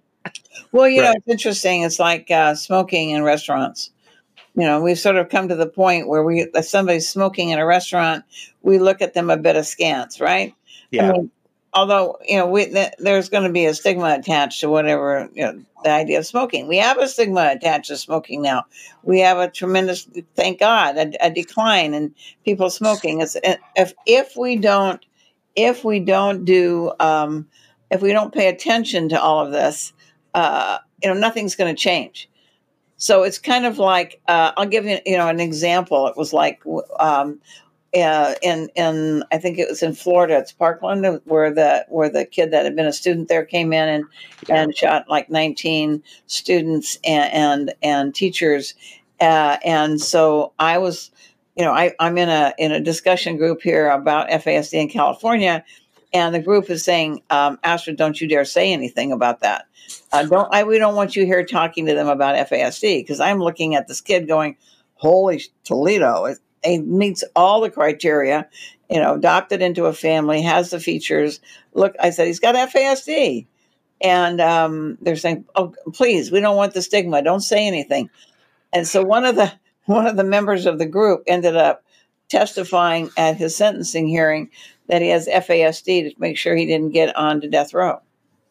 I mean, the, the fact is is that yeah, there is stigma attached to it. How do how do we not raise awareness uh, so that individuals adopting these kids into their homes or whatever don't understand that they need to have them assessed and get help for them as quickly as possible so that they're not going to be dealing with this when they turn 12, 13, 14 years of age. How, how, you know just to bring it back to the DCFS focus for a second, how is DCFS dealing with FASD in their management of the children in their care? Well, there's a there's two approaches to it, Erik. Good question. One approach is please don't tell anybody that this kid was born to an alcoholic mom because we want to get the kid adopted or out Placed, of the household. Yeah. That's one approach. Um, and well, there's three approaches, and then there's second approach is can we bring these kids in to get them assessed and treated as soon as possible? So there's a sense of awareness about that. Um, the kids in the system that are failing, that are chronic, chronically involved in the system, that fail all the time, of which there's you know there's thousands. Um, they uh, we're trying to figure out how to support them better through both therapy and peer support. And uh, DCFS just depends on the worker, but um, right, right. A lot of those kids don't, you know, you know, Erik. A lot of them fail foster care, so they're just bouncing. They right, just yeah. bounce everywhere. They yeah. they go to fifteen different foster homes before they're eighteen, and then they graduate from being in foster care and they end up on the streets. Right. And so I guess the avoidance the, the avoidance behavior doesn't really work at all. It's just it's in fact it's it's guaranteeing a failure. If the parents if right. the foster parents right. don't know, you're guaranteeing a failure because they, yes. How do they provide care if they don't know that the child has that? And and I know from just having worked there, I'm not I'm not a healthcare worker, I'm an IT guy. I know how difficult those patients can be because there's such a there's such a difference in how what works for this one doesn't work for this one. And mm-hmm. it's really getting that individualized program together. Avoiding it is uh, just putting off that likely long and difficult process to assess that. That sounds crazy but Isn't it, it's a tragic uh, uh, piece erik when you think about it because if we actually guaranteed i mean we set parameters and we tested every child and looked and looked at the ch- kids that were the highest risk and followed them and began therapy, we probably could, in fact, bend their trajectory into being an adult incarcerated for violent crimes. I mean, we could we could do that. Uh, you know, we could start very early. But the fact is, is we can't keep waiting. You know, we have to sort of begin to make it into a a, a, a national agenda that we're actually going to start looking at kids. For example, I'm not saying this is the perfect solution, but there are very few markers at birth, except if they're born to a mom who's on drugs. So we test kids when they're born to see if they have if they have drugs on board. Right? Mm-hmm. I'm I'm just saying, okay, if they're using drugs, there's a good chance they're using alcohol. So right. why don't we take all those kids and put them into a clinic and follow them? So that they are uh, so we begin at age two to say oh okay we're going to start doing uh, intensive therapy with the family and with the kid so that we begin to retrain the brain because it's a brain damage. We're retraining the brain so that the, the kid will in fact be able to go to school and achieve and and and and be accepted uh, into society as a nonviolent productive human being. Right yeah, I mean that. I mean that makes sense to me. But uh, then again, but you know, I, I'm curious. I mean, it drives me crazy because we're talking. We talk so much in society these days about mental health, right? It feels mm-hmm. like the last few years, especially predominantly on the left, but you're hearing a lot more discussions about. Mm-hmm. You know, mental health and mental health treatment, and making sure that everybody you know is mm-hmm. taken care of in that regard. I never, I can't think of one time I've heard anyone mention FASD in that right. discussion. Nope. Well, you see, we have an advantage right now because we can actually run and hide behind the coronavirus. And, yeah. uh, and I mean, a lot of people have been running and hiding behind the coronavirus for the last three years. Uh, but we can, we've been at least acknowledging it nationally that has caused a mental health crisis. And I personally think that now we should go ahead and take advantage of the coronavirus because we have another epidemic, which is called FASD in this country, and say we need to enhance mental health services across the board for everyone because we know that non FASD kids and adolescents and adults are in heightened need of, of therapy and, and, and services. So let's just say, let's make sure that everybody has access to it, and we're going to look at it uh, and and take the stigma away from getting mental health services by saying, "Wow, the coronavirus had a tremendous impact on people's mental health," and um, I I think it's a great. Uh, people who are embarrassed to admit that they have to have they have to go and see a psychiatrist or a psychologist, a great great opportunity to um, to uh, blame it on something else. Right.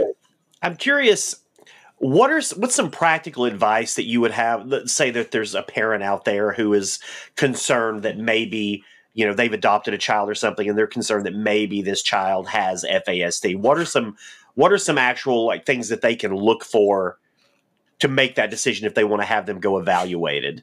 Well so first off as i i we they can be amateur detectives in some way and i think they should go online and find the resource that's closest to them that's actually diagnosing and and potentially treating FASD so that they get the kid assessed. So they don't assume facts not in evidence. It's like saying I personally think it's like the same thing about childhood cancers et cetera.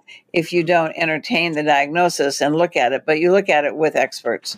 I don't think it's something that I want a bunch of amateur people saying I think that kid has FASD sure. Right. There's a certain facial features to kids who are on the on the higher end of the spectrum that you can look at and say this kid looks like they have FASD. Um, that you know you but most doctors a lot and most people in in the field that should know better are not really eager to make that diagnosis it's a little tough to get them to think about it so i if i'm um, looking at at children um, if i were looking at my neighbors' children and they were concerned, I know I would send them to uh, uh, see, see a clinic that actually provides an assessment.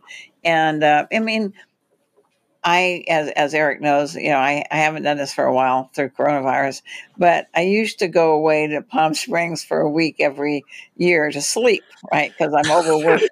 yeah. I, I, do too many things and I, I'm going to go and yeah. sleep for a week. So I'm coming back from Palm Springs and I'm on the 210 freeway and I get a call from a friend that uh, from years ago who says, I think the two kids I adopted have FASD. I looked it up online and you're the person to talk to. So would you mind coming and talking to us? I said, Well, I'll come, but I want your husband to be there at the same time if you think that. The short version of this is I walk into their house, walk into their family room, and there's pictures of these two kids that they adopted and that they adore. And they adopted in infancy and they lived in an affluent, hyper educated, multiple psychologists, multiple pediatricians, etc. And I walk in, sit down in the den, look at the pictures of these kids at different ages that are on the wall, on the on you know on the furniture there, and I'm my heart sinks because they all look like they have FASD. Right. Like yeah. And it's, it's, it's it's eye positioning. It's fa- yeah. It's just the facial yeah. features, which I don't. I'm not gonna. I don't want to teach people to make that diagnosis themselves. Right. Sorry. Yeah. But but the irony and the saddest part about this was, you know, you're looking at them, and my basic sense to them was, "Do you have a safe room?"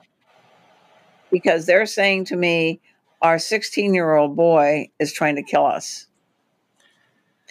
Oh. And I said, "Do you have a safe room?" That was my most urgent thing was safety, and we talked about that. And I then hooked them up with resources with my clinic and tr- treatment and I went out. I went out to my car, and I'm getting ready to back out of the driveway. I roll down the window. Father standing there, tears running down his face, saying, "Astrid, I just want you to know how much I love my boy." Yeah. And yet, you know, he's trying to kill his dad. Yeah. And it was, it, it's just, you know, it sounds terrible. And for everybody, you know, it's like, oh, how do I capture that? Oh, my goodness. What if my kids are, we need to be able to identify and treat and acknowledge that that that we can in fact make a difference. And we do make a difference. And the families that we're seeing that have that make a difference. But think about it. When we develop a system to deal with these kids that are in foster care, failing foster care, or incarcerated, and we don't entertain the diagnosis that they may be impacted by uh, FASD, your system that you're building is going to fail because these kids are so volatile that they set fire to whatever system they're in. So you right. can build a new orphanage in high desert, which is certainly happening. But if you don't acknowledge the need to diagnose, your orphanage will go up in smoke, whether it's literally or figuratively. Right. I'm curious, what is the success rate if you're able to get to these kids at, you know, the age when treatment is really when you're supposed to start? What is the success rate of being able to get them to that functional state where they're moving past these issues? I don't think we know the answer to that. I think okay. nobody's really tried treating it or, or really uh, giving that information uh, on on an ongoing basis. VIP is the only place in California that both diagnoses and treats. Wow. The only one in this huge state. In the enormity of enormity of California. Right. Because people say they told me when I started the clinic, that that part of the clinics here. I mean, there are a bunch of clinics here. Don't it, we'll get into all of them eventually. Um, when I started, I said, "Don't do it because you're going to fail." And I'm like, I don't know how to explain this to you, but Astrid Heppenstall doesn't deal well with failure. I don't sit at the losers table. Uh, yeah. I want to be a success. I want to see to it these kids have a chance. What I'm hearing back as we're looking at this and beginning to look at how their families are reporting is that the families are addicted to us because the kids are getting better. We're looking yeah. at, at neurofeedback right now uh, on these kids to see if we can unscramble the brain and helpfully get them more uh, attuned to being helpful and not being so violent. So you ask me that in in in a couple years, I think I'll know better because we're actually actually tackling it, and yeah. and most people have not done that. Um, so basically, so I'm assuming that if you live in a small rural place, let's say you live in a small community in Iowa or Arkansas, you're probably not going to have access to uh, many places that can diagnose this. No, I, I, I think what I, I would like to, like to suggest that they do, and you could maybe give them this information, is they can go online and go to where we are, um, Erik. They can hook into that and get right. a a a um, a part of our website to log into, which is something you and I will be talking about tomorrow. Uh, that they can log into, that they can get the basic information about that and we can begin to become more of a clearinghouse of information for the country where they will find the resources closest to them that are willing to deal with FASD. It is a subject and a diagnosis that most people avoid. That's all I can right. tell you. It's right. like, I don't want to make this diagnosis. And I'm telling you, yeah. It, yeah, it's just, it's, again, I use the word mind boggling so much, but it's that, that people would rather ignore the actual issue, put the lives of these kids in jeopardy, all for just what fluff, just for like ridiculous reasons. Like, I, mm-hmm. I, I, it happens so much. I feel like in the medical field, not just in this area, but in a lot of other areas. And I just, it's mind boggling to me. I don't understand how anybody thinks that's sustainable. Well, I'm going to, you know, I know we're going to run out of time here, and I'm my basic, my basic message is in in our world right now, and what we're dealing with with high risk youth and and violence against women and the abortion issues and uh, people's rights and, and all of that. We as a population can no longer rely on the intelligence and the commitment by those that we've elected to, to lead us we actually have to be responsible for the people that live around us and begin to say, you know what, I think uh, you need some help with that kid. Um, it's it's like a, a fascinating idea that people do not want to make a diagnosis that they cannot instantaneously cure. And FASD is not cured with antibiotics and it's not cured with chemotherapy. It's cured with a, a long time uh, dedicated uh, uh, intervention by therapists that are trained. And when we ignore it and say, oh, it's too difficult for me to face, we're, we're never gonna we're never gonna get any kind of uh, of outcomes that are going to be life saving for the kids and for the families. Yeah, right. Ignoring it's going to make the mess bigger. So I, I, I do know that with that particular syndrome. Yeah. So you know, and just to address this, the other thing about time. So yeah, we're close to the end of the time. Yeah. But we're going to do this monthly, right, Doctor Yeah. Heger? Let's do we're it going to monthly. figure out some different topics that we're going to talk Yeah. about, and um, I mean there are some very important things that we can talk about for parents as well. And I, I've sort of resuscitated in my mind a book that I wrote some time ago, but didn't actually get it published because I got too busy, probably. But the idea of the book was that the world is an unfenced swimming pool. So the idea that we don't want kids to be afraid of water, but we don't want them to drown, uh, because when you talk about uh, pre- preventing child abuse and a, and of stranger danger and all that, people would say, "Well, I don't want my kid to be afraid of of other people," but I want them, in my mind, the world is an unfenced swimming pool. I don't want them to drown either. So I want them to be able to know when they're safe. And we'll talk a little bit about that, and we'll talk about Yeah. possible solutions.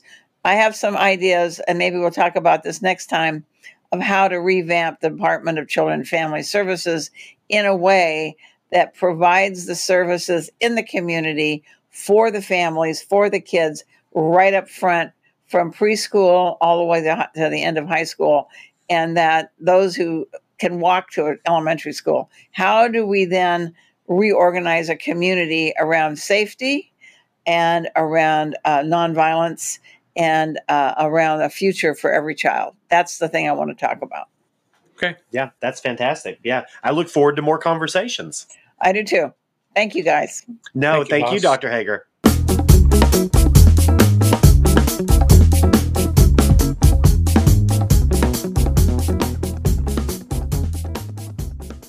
The whole situation with with uh, what's going on with the county lawsuits is it's it's such a mess for them. And the thing is, is that I think I think the type of breakdown that you see with that is what happens when people realize that it's not going to be easy to get it done, to get it Yeah. fixed. And so in this case, it's not easy to deal with children who have FASD.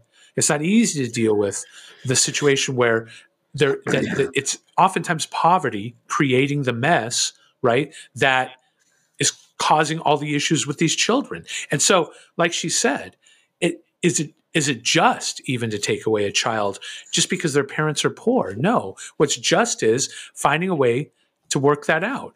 But then again, there are people in society that don't believe in helping people out like that. They would ask, "Well, why did you Yeah. have kids?" Well, maybe they're not educated. It's just it's Well, what's funny mess. too is like when I when I was going down my sort of research dive into this, I, and I mentioned it in our conversation. I was shocked at how many deniers there are. yeah. Like how many like medical doctors, like scientists and researchers, and and I was and I, and I said this off off recording, but and it came on the heels of me just watching that documentary. It was called The Quiet Epidemic, which is about Lyme, Lyme disease, disease, and yeah. how people, a lot of prominent doctors, still won't recognize chronic Lyme disease.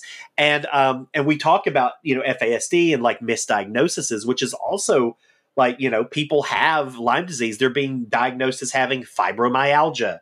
Chronic Right. fatigue syndrome. All Right. of these conditions that we've said for years are fake Are conditions. fake. Yeah. Well, they may not be fake. They may all just be No, one no, I- condition right, they all may just be one condition that we're just refusing to believe is an actual thing, and it Or happens they may, all or, or- across. right, they may be part of a set of conditions that can throw your body into a lesser performing space, right? Like when you have a certain Yeah. disease load, Yeah. you're only going to get this level of performance, of pain level, of pain control, of energetic, or you know the the ability to get up and get out of bed. Your energy levels will just go down once you reach a certain disease level. It's it's Yeah. it's and it could be Lyme disease and fibromyalgia and right that cause it just at differing levels or having had covid as another example is something that's popping up as one of those permanent disease load type states which you know may just be again that mess but you have to be able to look at it uh, to, to be able to see it and fasd is something no one wants to look at. Well, moving on to next week. Um, barring any unforeseen occurrences, and as you know, uh, unforeseen occurrences in the podcast world can't help, but uh, we will finally be joined by former Alabama Governor Don Siegelman. Nice. Uh, I've got a book to recommend if you want to read it. It's called Stealing Our Democracy How the Political Assassination of a Governor Threatens Our Nation. Uh, this is actually written by Don Siegelman himself. For folks who don't know, Don Siegelman was a, a one term governor in the state of Alabama. Had a lot of potential on the national scene. Like a lot of people were talking about him even posing a possible presidential run risk to Republicans. And so Karl Rove swooped in, uh, mounted this concerted attack against Siegelman, ended up getting him convicted of something that all politicians do. Uh, but he got convicted and sent to prison for multiple years for this, and this effectively completely demolished his political aspirations and Right. future. And uh, I, I'm someone who was uh, one of Don Siegelman's constituents at the time. I remember him being a breath of fresh air for the state of Alabama. We don't get many Democratic governors there, so when we get them, it's kind of an anomaly. And so uh, I'm very excited to talk about go- talk to Governor Siegelman, talk about how politics were weaponized in his case, but also about how politics are being weaponized today, which uh, we I feel like we read about or see on a daily basis. Right. No, And it, s- it ought to be interesting. It's funny is I'm pretty sure years ago when he was in the middle of his mess, uh, I actually was working for a company and we did I did IT for his daughter here in LA. Oh wow! crazy! Yeah, I'm pretty sure I it was Dana Siegelman, and I'm pretty sure her dad was. But I, I I'm gonna I'm gonna I'm gonna try to remember that. But yeah, it'll be interesting. I think this is a great guest too because um, the conversation that I'm sure we'll have that that you've recounted to me about how he dealt with being in prison, I think is a great way to to, to deal with it because uh, he doesn't blame anybody, right? So Yeah, it's kind of nice. Yeah, it's uh I mean, well, he blames the people that it's clearly Sure, but I'm who, saying who you know. But yes, he does yeah, he's he's he's definitely tried to as we say in the south make chicken salad out of chicken shit. and um which I appreciate. But um so yeah, join us next week for that. Um the Center Clueless podcast is produced by Ryan Verrill. Hi Ryan. Please visit us at centerclueless.com for more information or find us on the socials at Center Clueless. Please rate and review us on Apple Podcasts and tell your friends to tune in. Seriously, rate and review us on Apple Podcasts. It actually really helps in how we show up in the algorithm. Uh, if you have a question, comment, or criticism, uh, email us at centerclueless.com, or excuse me, centerclueless at gmail.com. This is also the email that you'll use if we completely just fuck something up and got it wrong. Please let us know, and we will actually uh, talk about the correction on the next episode. Um, great episode. Great times. Yeah. These Until- are good, Billy Ray. I'm so happy, man. I appreciate it again. And we're going to try not to fuck up the next one. So uh, until next time, whether you're left, right, or somewhere in the center, we hope you are a little less clueless, just like us.